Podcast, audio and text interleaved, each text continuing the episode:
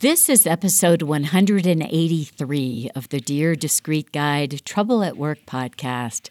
This episode is titled San Diego musician and producer Jeff Berkley. Hello, everybody. Welcome to Dear Discreet Guide Trouble at Work, where we talk about work, working, and how to make work better. If it's work related, we're on it. Who knew talking about work would be this much fun? I'm Jennifer Crittenden, a former CFO and host of the show, and thank you for joining our quest to improve our workplaces. Let's do this.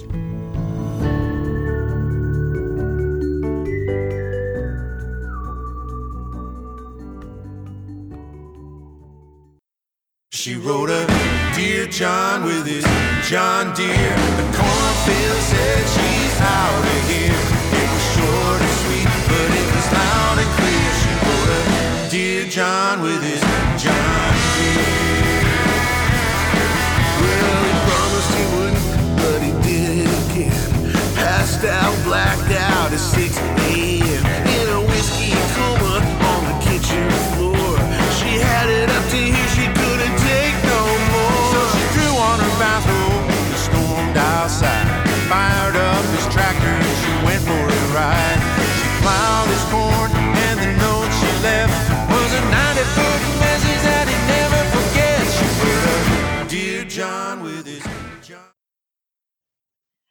I am thrilled to welcome a new guest to the show today. I've got Jeff Berkley with me of the band Berkley Hart from San Diego. Welcome to the show, Jeff. Thank you so much. How are you doing today, Jennifer? I'm just great and looking forward to our conversation and learning more about you. I've spent the last few days stalking you on the internet and your website and and listening to your songs on uh, uh, YouTube and also really enjoyed the concert that you did on your porch during the pandemic. Oh, thank you very much. I've just really been enjoying your music, so been really looking forward to learning some more. So I, I don't have a bio for you to read. Are you from San Diego originally? Yeah, I'm the one. I'm the only Oh. one. There's very few natives. There's three or four of us, and we all know each other. No, I was. I was born in 1970 at Sharp Hospital here in San Diego, and uh, I've been here my whole life. Although I did um, spend some time with my dad in in Los Angeles, going back and forth. Like I'd spend a summer there, here, you know, here and there. And uh, but most most of the time was here in San Diego. Wow, that's really amazing. Yes. And do I? I need to know. Do I call you Jen or Jennifer, or which is best with you? Oh, actually, any of those work. My family calls me Jeff, so that would be fine too. Actually, What? I know, right? So it's not. I don't have a hard time remembering your name. that is amazing. I've never heard. What is that? Is that short for? yeah, it's short for initials? Jennifer. Yeah, sure. Oh, okay. Uh huh. wow, that's crazy. I have a cousin who was born at the same time, uh, just a few days apart from me, named Jennifer, and I was Oh. Jeff. So that's kind of interesting. I don't know Oh why. my gosh! Yeah, really. Maybe that was us in another, yeah, alternate universe or something. Could be. You never know. Yeah. So tell me how you got started in music. Well, I was sort of born into it. To, Hmm. to be to be honest with you, my both of my parents are very musical.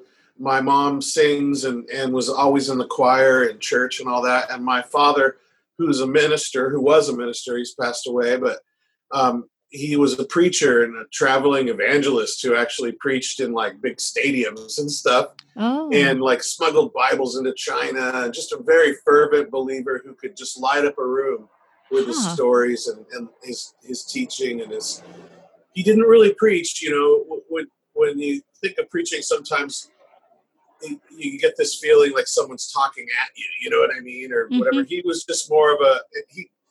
He kind of had the same job as a songwriter, singer songwriter in a way. We're just up there trying to get a point across and relate to people and help them feel better maybe by the end of the thing you know and really what we're trying to do is help ourselves feel better and my dad's situation was like that too and so he was a musician an amazing trumpet player um, all the way as a young man and became a bass player who ended up playing with all sorts of people and was in Hollywood for a while as a young man and uh, he had music in his blood. It's it's just in our it's in our blood. He he was part of the the early like Calvary Chapel and Vineyard movement, if you know about churches at all.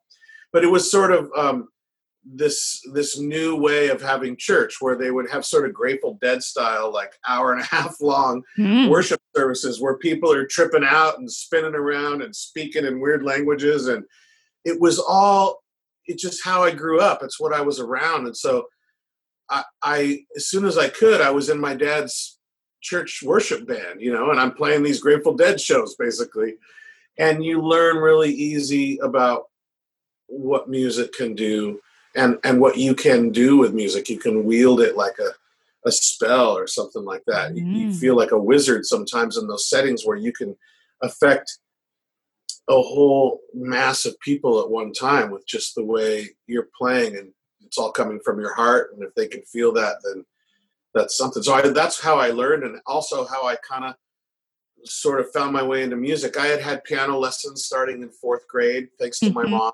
Uh-huh. and um, that luckily piano is a percussion instrument and that led to drums pretty quick but i had this great foundation in actual musical notes rather than just rhythms through drums. But i, I was a drummer to start out with that's what that's what made me really want to do it i was that kid with the boxes and using my mom's wooden spoons and stuff and practicing along to like Beatles records and Seals and Crofts and my mom had Dolly Parton records and, Hmm. and all sorts of stuff and just discovering, you know. And so my parents is how I got into music, truly.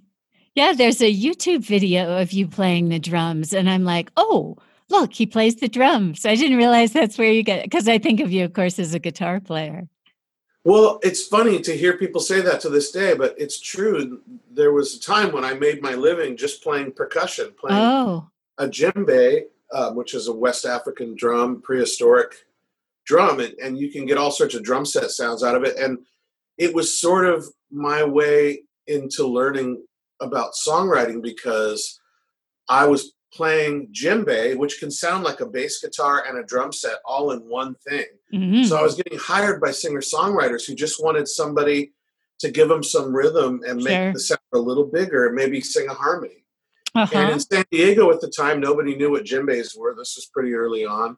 Not sure um, they do now. Kind of the well, some people you've seen them before. Trust me, they're they're, Okay. they're really beautiful drums, and um, they usually they're made with a goat skin, and it's kind of a trunk of a tree thing. And uh, if you looked it up, you'd see it. They're you probably think of like sort of hippie drum circles. Yeah, it so- sounds like that's what you're playing in the in the video. It was, but this is Okay. before the hippie drum circles started, and, Uh, and okay. I seriously had the first one of anybody that anybody knew, and I was the only guy in San Diego doing that, and so I got a ton of gigs hmm playing with singer songwriters, amazing singer songwriters in San Diego, guys like Joel Rafael and Jack Tempchin, who wrote "Peaceful Easy Feeling," and uh, Steve Poltz is a huge staple Oh, of the folk scene, and Gregory Page, and all these amazing people were having me play with them, and I learned by being on stage with those folks about how songwriting worked, and sort of watched them and started playing. And I was already playing guitar, so I started writing songs and hmm I was playing percussion with sitting in with guys like Jackson Browne and David Crosby and Oh wow. just amazing Bruce Cockburn and the Indigo Girls and all these Wow. amazing people and it was so much fun and just learning about songwriting at the same time and I was encouraged by all of them just to to start doing that but there was one guy that I played that I backed up as a percussionist that would always every set would say hey man why don't you do some of your songs and he would hand me his guitar and he'd go sit in the audience Wow. to- and that was Calman Hart Oh, I so- see. he really was encouraging and he suggested that I enter a, um, a songwriting contest in Texas called the Kerrville New Folk Emerging Songwriter Contest. But it, it's this thing that Peter Yarrow started for Peter, Uh-huh. Paul, and Mary. hmm It's 45 years old now, but some of the winners are like Steve Earle Oh and yeah. Joel Rafael like, uh, that I mentioned, and Nanci Griffith and Uh-huh. David Wilcox. Oh and yeah. just all these my heroes, you know. And so when I won in 1999, they all knew me as a percussionist. Nobody knew that I wrote songs, and so when I won this contest, people were floored, and it was this this energy. It created an energy. People going, "What? The drummer? Who? What?" That whole that whole little weird thing of in people's brain kind of led to Calman Hart and me going, "Let's start a band." yeah. I'm like, "Man, I don't. Let's let's go. I got some songs. You got some songs. Let's harmonize and see if it works." And that's that's where we find ourselves 23 years later. Yeah, right. So some factoids about that. Yeah. So you two, you and Calman Hart formed Berkley Hart 23 years ago, and now you're up to 10 albums, 11 albums. 11 albums and a DVD called "Oh Berkley, Where Heart Thou." Oh, yeah. I love that. Now, your music. So, of course, I've gotten to enjoy your music and I have my own descriptions of it, but it's been described as California country rock with a dash of folk. Or somebody else described it as warm and peaceful as a summer evening on the bayou. Oh, eh, Yeah, I, I love all of those. I think they're all apt in different ways. Can those you are great. Yeah, those are great. Can you tell me how you think your music has evolved over that time period? For me personally, musically, it's just been a, a, a growing, an arc of growth. You know, hmm I was pretty ahead of the curve. I started really early on in bands and stuff, and I had a pretty good idea of of the musical aspect of it, but how to perform, how to be a front man. You know, I was a Mhm. drummer. You hide behind this thing. You know, hmm you're in the back. You're Uh-huh. not responsible for what's happening in between songs and all that kind of stuff. So for me, that was the arc of it. You know how how to not piss off an audience within the first couple songs. You know, like I didn't learn any of that because I came from being a drummer. I didn't learn.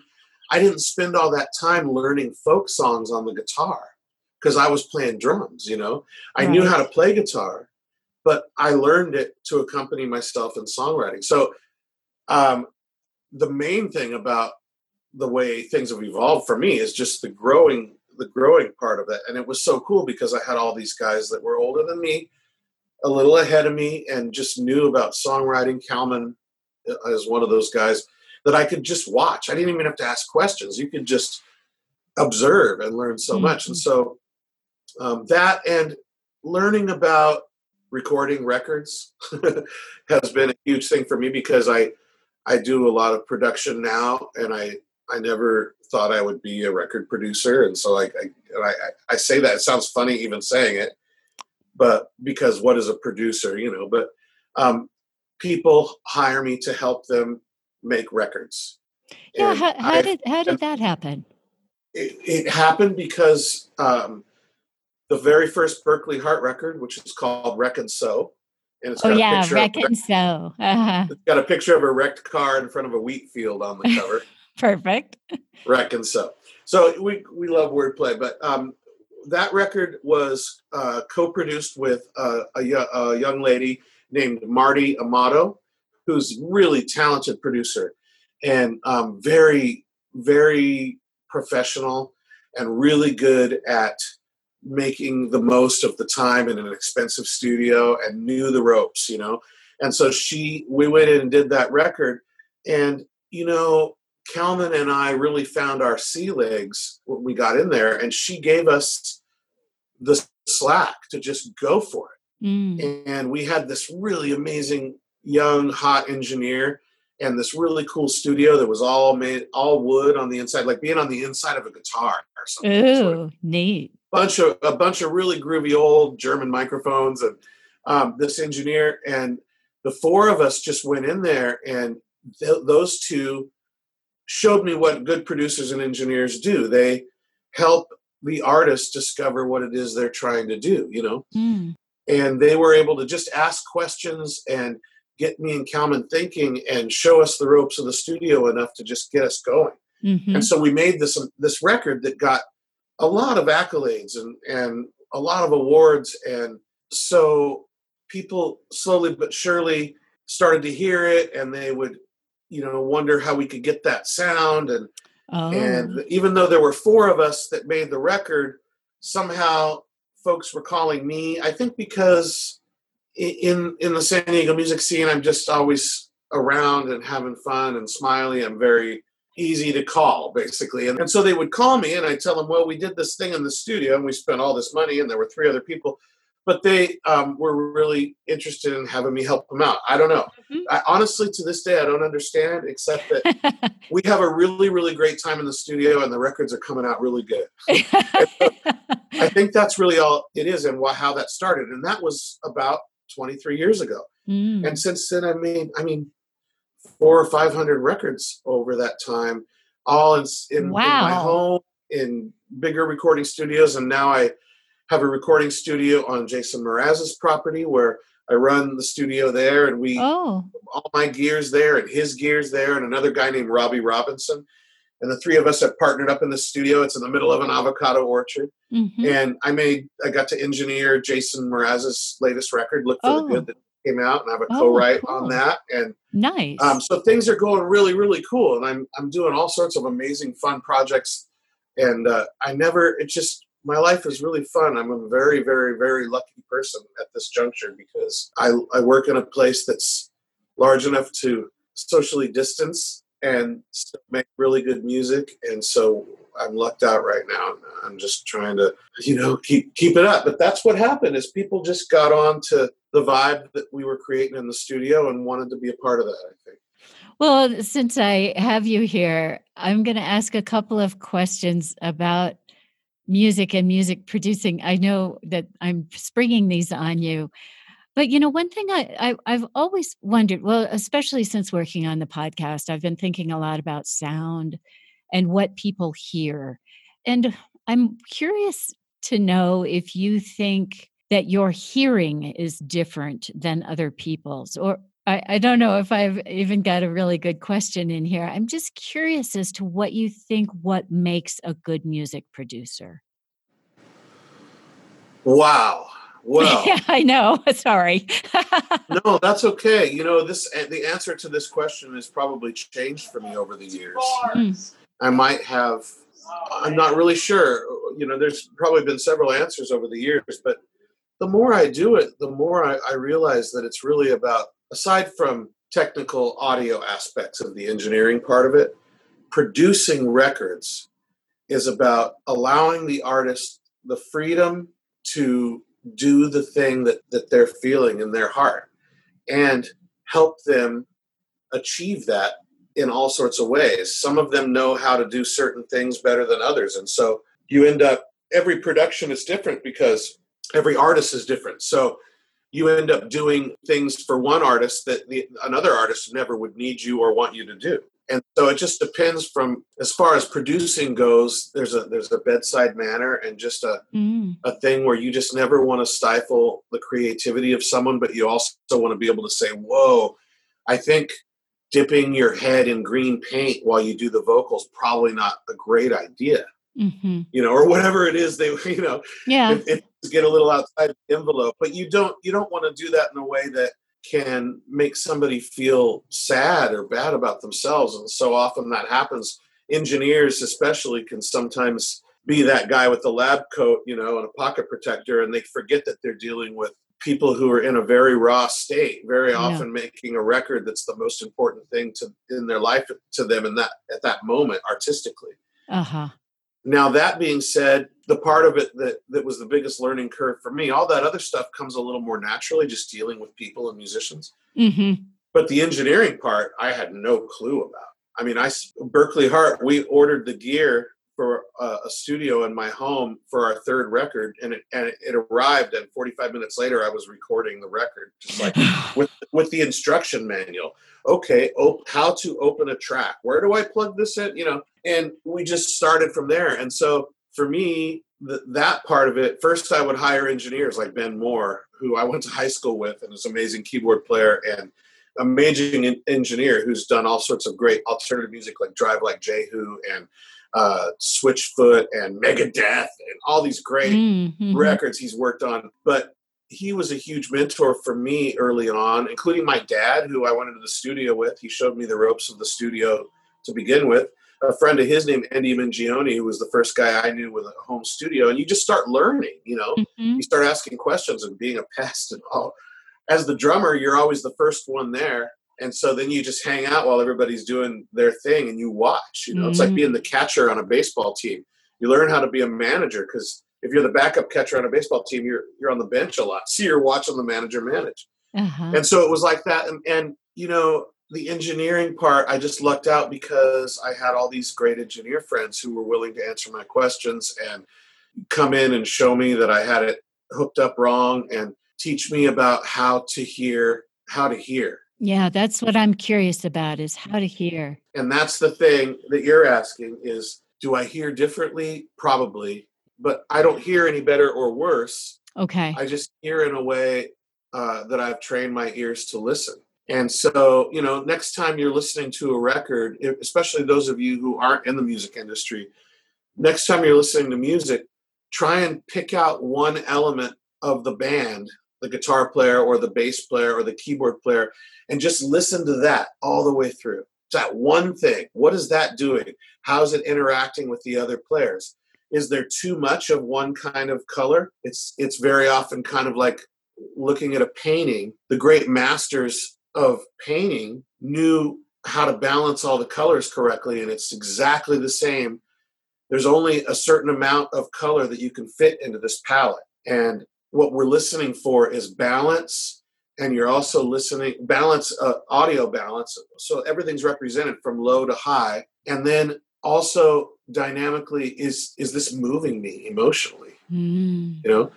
And so the, those are the things that i listen for and i it's kind of ruined me for listening to records. I can't i used to be that kid laying on my bed with my headphones on like with the record cover and like tripping and listening to music for three hours or something Uh-huh. I that I don't do that anymore because I I'm always listening to music constantly all day and into the evening, and so my bandwidth for hearing is just kind of used up that way sometimes. Mhm. But also when I am listening, I'm like, whoa, so what did they do there? And you just get real technical, and Mhm. it's a whole nother way to listen. But it's not that I can hear better or worse. It's just that I am a trained guy. It's what I do, you know. Yeah, it's it's all fascinating. All right, so I'm going to talk about that um, Facebook Live concert that you had on your porch at the end of last month, and I'll put a link to it. It was so fun, and you guys did such a great job with two sets, and the whole thing in the middle during the break, where where you had the camera on the dog. It just it's just completely charming. Everything's about it so great. And then there's this one song that you do that's called something like Dear John, John Deere, Yeah, something like that. that's it. Yeah. And the, the song is just great. And, and it's it's a funny song, right? It's not a serious song. And and A little bit clever, sort of. yeah, twist. yeah, it's not really all that typical for for the songs that you do, but it is quite catchy. So tell me about that one, how that came about and did the two of you write it together or was it typical of how you do songs? It's typical it was typical of how we write together. We both write a lot together.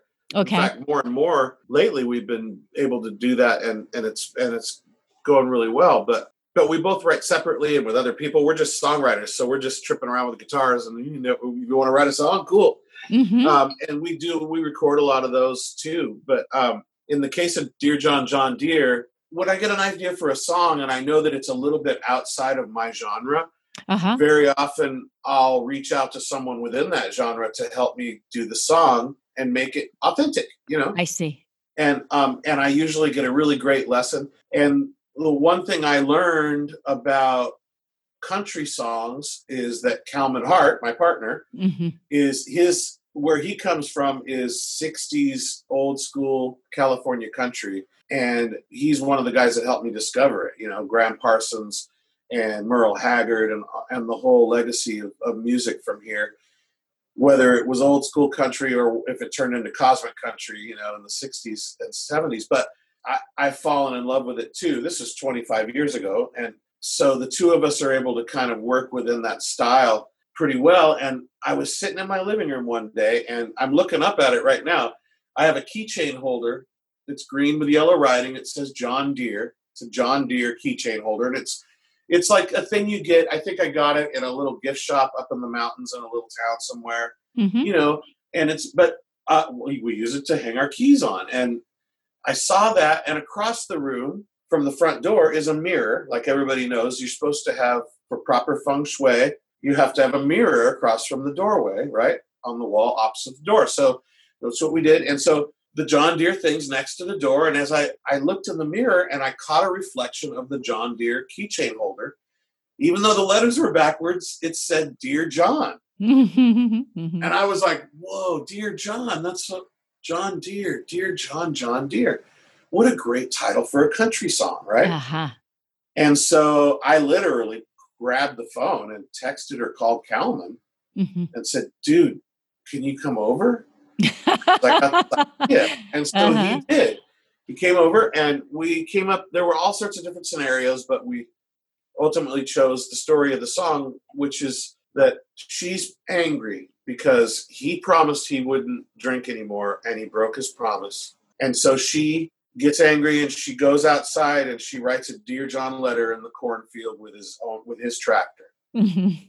And so that's the song. She wrote a Dear John with his with his John Deere. oh yeah, that's how it And goes. so- uh-huh. Yeah, and so that's the song. And now we're trying to put a video together. We put out the word. Mm. There's people all over the country with cornfields who are trying to help us write. She ultimately writes "fu" in the corn. Oh yeah, that's right. Uh-huh. And so we're trying to find um, someone who will allow us to plow after they they harvest the corn. If they'll let us plow under a certain amount, so it says "fu" and we can get a drone shot. So if you're out there listening and you have a cornfield, please help us say "fu." Wouldn't it be good? yeah, excellent. Yeah. Now, now is that the song where you play some harmonics?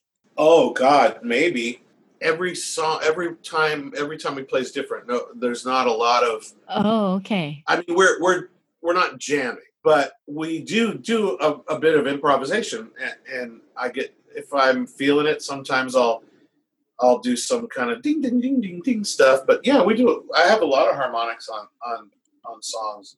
Yeah, I, it might have been that one. I was really struck because we don't we don't always see that, and it was surprising, but also just completely charming when that happened. So I was really intrigued. I love harmonics. I think they are actually kind of underused. They're just a really fascinating sound to me. Oh, I'm glad. Uh, that's so cool. Yeah, that, it's a fun part of what guitars can do for sure. Mm-hmm. Or you or in harmonies. No, I meant harmonics. The ding ding. Yeah. Okay. Mhm. Great. Yeah. No, that is one of my favorite. I, I use it a lot, especially when we're just jamming in between songs or something. I'll kind of do some stuff. So who knows Uh-huh. what you heard? Yeah, right. No, I thought it worked really well. It's surprising, but I thought it worked really well. Oh, good. So, yeah, can you talk a little bit about your history as a guitarist and um, what what you're working on now, if anything? So slowly but surely, I would because in Berkley Hart we decided that we were going to just do guitars instead of. At first, I was playing percussion when we first started in 1999. It was just a couple years, and 9/11 happened. Mm, and it became exceedingly difficult for me to travel with three or four different instruments, which is what it took to play percussion and a couple guitars and different tunings so that the audience that I would sit there and listen to us tune in between each song and stuff. And Calman's harmonicas and our luggage and our merch and all that and his guitars. It was, you remember, they were cracking down on the amount of bags. And so right. that kind of killed percussion because Oh, we were only using it for three or four tunes of the set. The rest of the time I was playing guitar. And it just became this thing where we couldn't travel with it. And so that was that.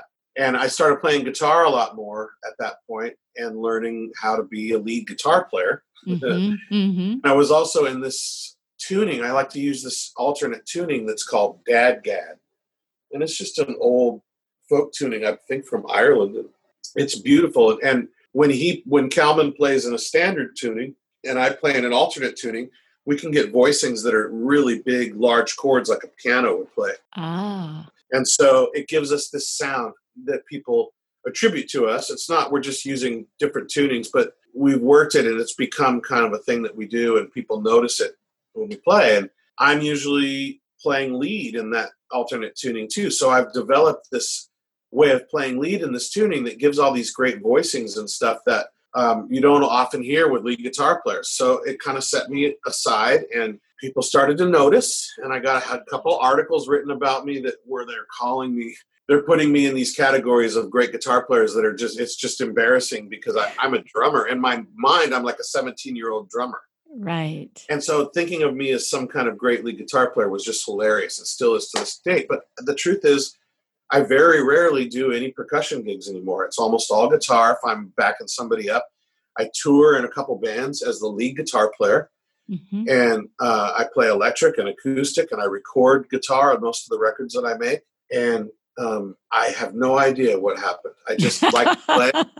So it's been like having a second, you know, just it's really different than being the drummer. And it's playing hand percussion in a band when you're using just your hands to hit the drum and you're playing in clubs and stuff. It starts to wear on your body. I was hanging this 35 pound drum on my body hmm and then hitting it as hard as I can hmm and traveling from town to town doing that. Yeah. So it was not easy, and it's to this day it's caused some issues. You know, just some. You know, everybody gets physical issues from working any kind of job, and that's what happened. And so it was a relief. I didn't plan it, but I think my body was kind of like, no, no, play the guitar more, play the guitar more, Mhm. hmm and uh, and it worked out because now I get to travel around with guitars, which are a whole nother thing because you're like the, in this weird position, but Right. um, I'm not complaining. It's such a great job. I'll, I'll take the little bit of discomfort every once in a while at the end of a gig just for that. Becoming a guitar player was uh, a surprise, but something I'm really enjoying. Yeah, sounds like Yeah. it. No, that that's really great. So I imagine your personal lives have changed hugely also during the last 20 years. And so how do you keep a partnership like yours vibrant? And uh, do you have advice for people who are concerned about not going the way of the Beatles? I don't have the problem is that any success that Calman and me have at keeping a band together hmm has been because our personalities accidentally go really, really well together. hmm hmm I am admittedly the intense one who over worries about everything and Mm.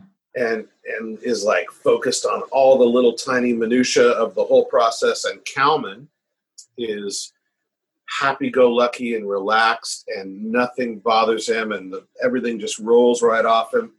And that's why, because we just accidentally get along. And I'm saying that you know we we both work really hard at it, but it's all within our nature as people. hmm So trying to tell somebody like why why how does a band stay together? I think after a while either you you hit a wall of all the all the little annoying things that everybody's been annoyed about with each other hmm or you just decide to ignore that and move forward and make it all part of the charming part of who you are hmm uh, or not. And there's a, there's a turning point in every band. Some some of them don't make it through that, and some bands that have been together forever have several turning points, just like any relationship. But uh, I think we both work really hard at it, and our our nature as people just it happens to go together and, and work out. And thank goodness, you know, because we we have a great time when we play, and our sense of humor go together, and hmm all that stuff. So thank goodness. Uh-huh. No, it and it comes across to the audience. Oh, I'm going to talk about humor in a minute. Um, but I wanted to read you this uh, this thing that came from Slam magazine about your first album, Wreck and So. Oh, okay. And they said sometimes an album surfaces that is so emotionally and musically authentic that it crumbles resistance to its genre. yeah. And so I thought, okay, that's kind of a funny backhanded compliment there. So that must have been in 2000, I think. It was right after Wreck and So came out, and uh, it was really cool. Actually, I, I I really appreciated that that article. There was one other I remember written by a guy named Buddy Blue Mm, here in town, who was with the Beat Farmers, if you remember them. uh huh. day. But he became a, a writer here in San Diego. And both of those articles had this idea of the writers were coming to it from this thing of, man, I was really ready to hate this record. Yeah. hmm right. I hate folk music and I hate this person and that person. And if I see one more banjo, I'm going to flip out. And that's where they come from. And then, like they say, that was the whole article was almost that. And then the last paragraph or two, it starts with, however, uh-huh. right. this record doesn't do any of that stuff to you. It's authentic and real, and it's a new way of doing folk music and shouldn't even kind of be called folk music, which we agreed to all of those things. However, in secret, we we both love folk, and that's where we that's the the kind of houses we play and and uh, and venues and stuff, and and so that's the world we're in. But folk became the F word of music for some reason for a while, and and it really did become this thing where you had to decide whether or not to tell people you were a folk singer because they would just think a certain thing. And after a while, we were like, screw it, we we play folk music, and so we're just going to say it. But yeah, that was what those articles were about, and it was. I thought it was a great way to get lots of people who might not have even read the article or listened to the record to go, oh, maybe I should give it a try since it's kind of a new vibe and it's not, you know, the Kingston Trio or whatever the thing that or they that you're in their head. imagining, right? That you had in your head. Yeah, Yeah. exactly. I mean, do you have any do you have any ideas about what pulls us back to acoustic music even when we think we're sick of it? Isn't that weird, right? Mm, Yeah. I don't know for sure. I uh, I think there's an there's an organic feeling, something real and authentic about a song played on an acoustic guitar. You know, even though it's it's being mic'd and and reproduced on record, it's still you can feel the box of the wooden box like a piano. You can feel that thing reverberating. You know, and it, it, I Mhm. think somehow there's some frequency response that our bodies respond to that we don't even know we're responding to you know i think Mhm. acoustic music has that sort of visceral thing and it's amazing you know that we're talking about folk music when woody guthrie and leadbelly and lucy liu and all those people early on in in the american folk scene and even bob dylan and dave van ronk and all these when that music happened man that was punk rock at the time it Right. caused all sort it was like when the sex pistols hit Mhm. and that's what i think somehow got away from the kingston trio and even maybe james taylor you, Mm. those things got roped into what folk music is and that's cool and i love james taylor Mhm. But when you listen to someone like steve earle or justin earle those guys have that punk rock still in their music Mhm. Mhm. and that's what I really gravitate towards. That's the thing that pulled me into to folk music was hearing Woody, you know, singing at the top of his lungs and come gather around and let me tell you what's going on. You know what I'm saying? And he Mhm. he was trying to make change and social justice and and open people's eyes and and connect with people around him who were in the same boat he was in and trying to write songs for them, you know. And that's what punk rock did too. And that's what that's what folk music can do and Yeah, there's something sometimes it feels really timely, right? It feels like now. Right. It's just visceral. Somehow it- it gets right in there to, at you. you. You can't, you know, when there's just one or two guitars and a couple of voices, Mhm. even a banjo or a mandolin, or, you know, there's this sound of this machine in a room moving air. Uh-huh. And electric instruments aren't like that. You know, they're ver- they're a different thing. It's canned in a way, and even though it's canned in a really good way, Uh-huh. Yeah, sure. um, it's not the same. It's not the same envelope. The the the volume of it is louder, so the way it sounds in a room is different. You know, so when when you've got an acoustic player, that person playing music in a in a good sounding room, and all of a sudden it's like you're standing there, you know, with them, and and that's that's the thing about acoustic music, I guess, that is different and why it keeps coming back around in some form. You know. Yeah, so humor plays a big part in your music, not just in the songs, but also when you guys are live on stage. And I personally just really dug it. But do you think there are some times, or can you think of an occasion when it didn't work to your advantage? Oh God. yes. the only way you ever get any good at being funny in front of people is to try. Ah, And what what I've found is that Calman is a great joke teller. So like jokes that we hear and we remember, you know, like uh, what's the one about the pancake? He had one about the pancake. yeah, you're not eating right. All those they're great, and, they're not funny. They're not always funny when I try and tell them because he has this deadpan Yeah. delivery. Uh-huh. but I I spent all these years in high school and and a couple of years in college doing improv. Oh, really? And yeah, and so I learned Oh. how to just be funny if I Uh-huh. could, you know, and just also I have a smart mouth, so I also learned how to be funny to keep from getting beat up and stuff. So Mm, I just learned um, how to be funny off the cuff over the years, and it comes to me naturally. So if I'm telling jokes, then then the audience isn't laughing.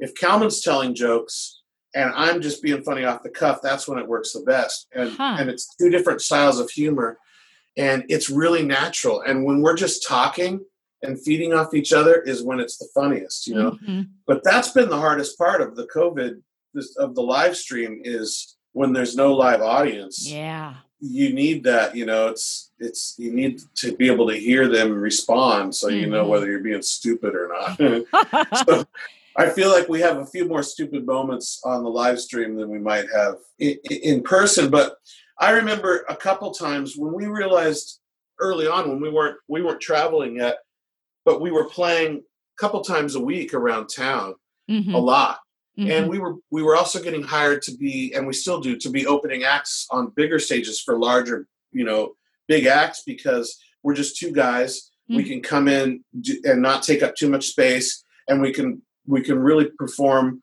and entertain the audience which is what they want the opener to do Mhm. is to get let the audience drink a little while and have a good time and be ready for the and so we we learned how to do that and we got we've gotten to open for some amazing people but we learned that you know by trial and error you learn how to perform and so there were lots of times when we just blew it and um, there was do you remember those do you remember those billy bass things that were like a bat a fake bass fit on a plaque and it would sing A Singing fish. Yeah. Uh-huh. yeah. So I will admit that when we first, the first 10 years of Berkley Hart, we drank whiskey a lot. Uh-huh. And we, um, and we would have, it was on our rider, which is the thing where you tell them what you want backstage. Uh-huh. And we would, all we had on our rider was whiskey, water, and towels. That's it. And so we would be drunk. and, and we, we, Uh, you know, we had these dumb ideas. And one of the ideas was to take one of those Billy Bass things and have it set up on stage and hit the button on it and jam along with it okay. and put a microphone on it. And we thought the audience would just think that was the lo- the funniest thing, and we did it. And people were seriously, literally silent. Oh, no. No laughter at all. And so, like, we did that one night. We might have even tried it a second night, knowing it was never going to work. So that's one of the times you're just trying out stuff. And we did a Uh-huh. thing called Berkley Hart Bingo one night, hmm where we put all of our song names on a bingo card, Okay. And then as you do them, you mark them off on your card. Uh-huh. And then, you know, as soon as someone's got Berkley Hart Bingo, they would jump up and say bingo. Well, we didn't realize they would do that in the middle of the song as soon as Oh. they realized the song was called. And so that backfired on us. We, we tried a lot of, just a lot of kind of dumb and, and excited. It, they were exciting for us. Oh, Berkley, where heart thou is one of those things that came out of that where we decided let's do a show that has we're backed up by a by a, a, a really great old timey bluegrass band called the Seventh Day Buskers, oh. and we have one microphone on stage that we're all around, and we do the, all the songs from "Oh Brother, Where Art Thou." Plus, we have guests and us do our own songs that fit within that genre, and have the bluegrass band back everybody up on that. Oh, so it's like this variety show Mm. and we've done that now like six or seven times and when we do them now it's like a thousand people that show up for this thing Yeah. and it's in a big theater um, in, in north county and oh berkley where heart thou has become this every year and a half or two years kind of big thing that happens and so cool. little things like that have you know either they work out or they don't Yeah. Well, I have to check out that show. That sounds really great. yeah So one of the things about country music or, or folk music is that they're willing is that songwriters are willing to talk about things like alcoholism, cancer, domestic violence. Um, I'm changing gears on you in case you hadn't noticed. And you guys have a song about a family dog who doesn't get a whole lot of attention. And then that song, She's So Beautiful, which is about times when someone's girlfriend is still beautiful, even when she's not even when she's not yeah even when she's not. So, how freeing is that for you as a songwriter? Well, we have complete freedom to write about anything we want. as long as it's not something that is going to turn people off somehow, you know. Okay.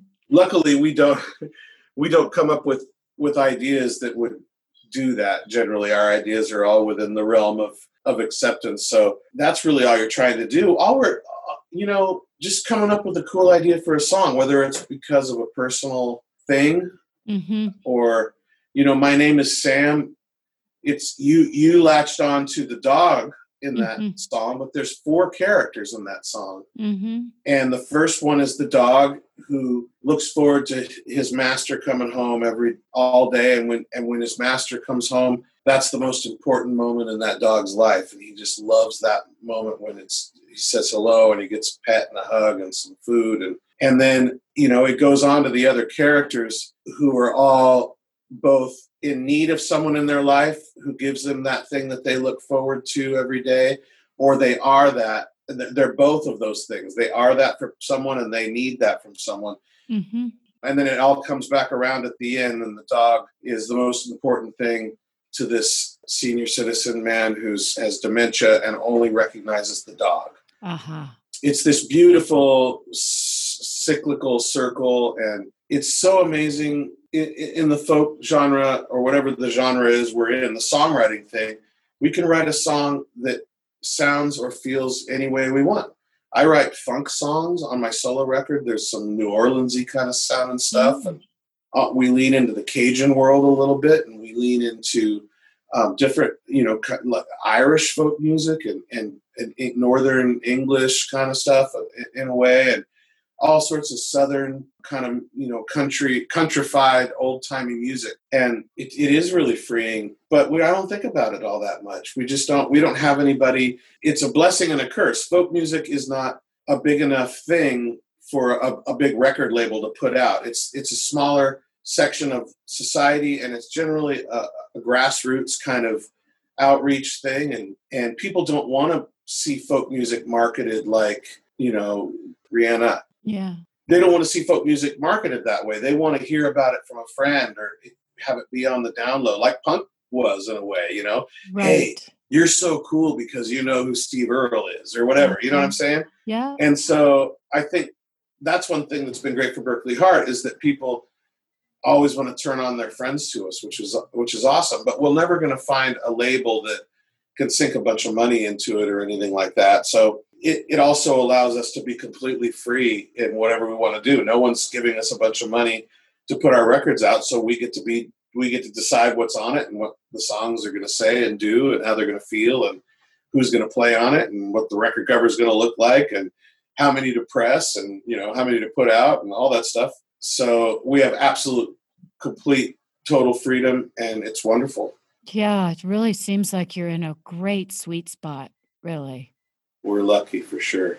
All right, my podcast is about work and working, and I've had several musicians on and, and band members on. And I started thinking about being a professional musician as really like the ultimate entrepreneur, right? That really just figuring things out. It must be a big challenge.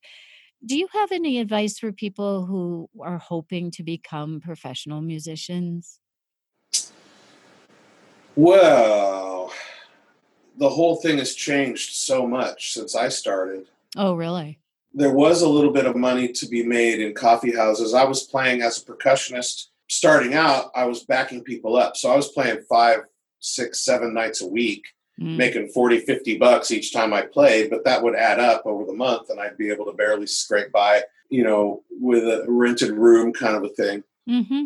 And that's kind of the way you got to start out is with your overhead really, really low. Mm-hmm. because the money is not always there. And, and music has been devalued in our culture uh, over the years so that you can't really make a lot selling your records anymore. You can get the music out there a lot easier with the internet, but it's also created a, a tough market, you know, and people can get the music for free. For free. You have to find other ways to make a living. I wear lots of hats in the business and play live a lot. But, uh, you know, advice. There's an old joke, it's a folk joke. If you know how to make a million dollars in music, you start out with two million, is how you do it. Oh, right. right. And it, it, there is a little bit of truth to that.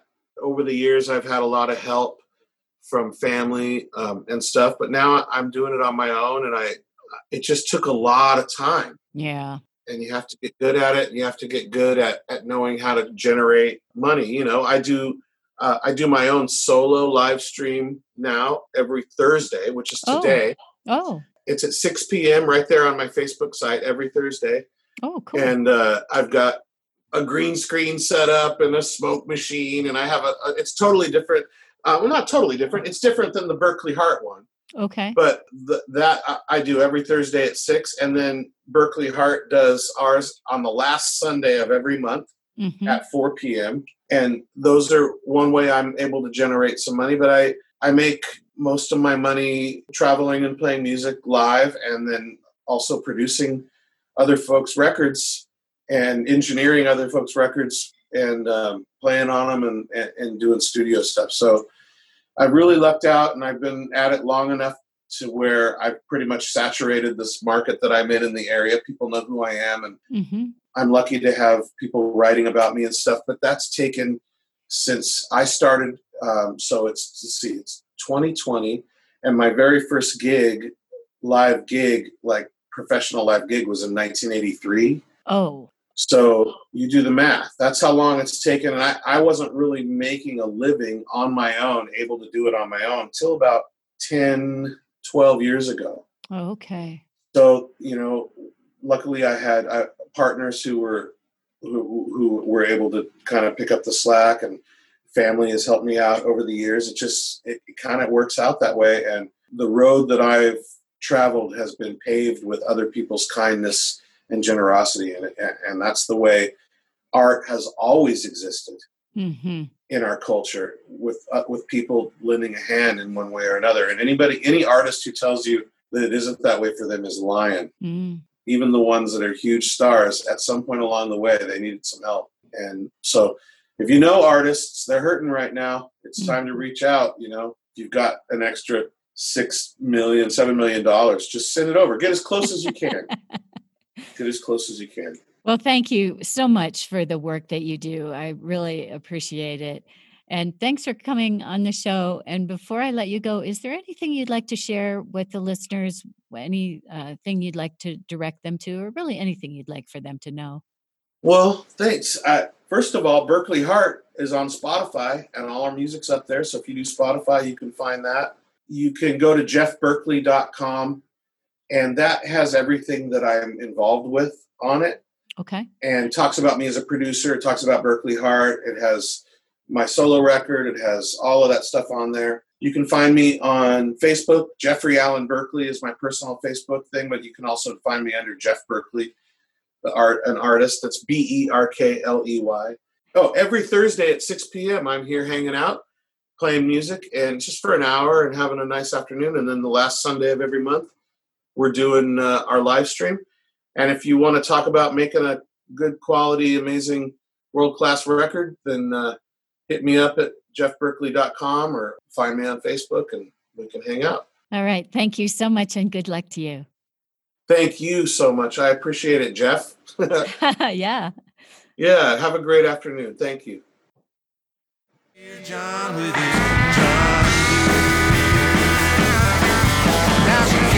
Simple so he'd understand. Two big letters for one small man. She started it out with a big old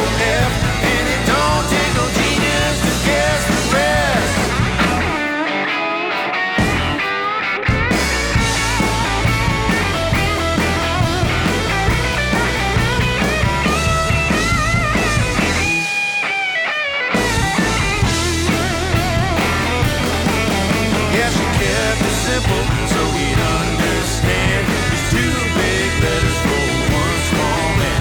She started it out with a big old F, and it don't take no genius to guess the rest. She wrote a Dear John with his John. Thanks for listening, everybody. Well, the pandemic isn't really over, but it seems as though we've moved into a different phase where our lives have a bit more normalcy. As a result, we're adjusting the format of the show back to fewer, more lengthy episodes, airing on Tuesday and Friday, and sometimes on Sunday, since those Sunday literary episodes have been very popular. Speaking of which, our downloads have exploded during the pandemic, so thank you for your patronage. If you like what we do, you can support the show through our Patreon page. Another way to support us, which doesn't cost anything, is to follow us or like us on Podomatic.com, and that will help us increase our visibility.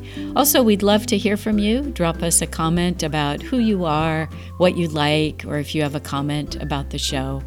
And finally, I also run a professional training company for people who want to advance in their careers with courses on communication skills, executive presence, and accent reduction. You can find out more at discreetguide.com, D I S C R E E T G U I D E. Please take care and let's talk again soon.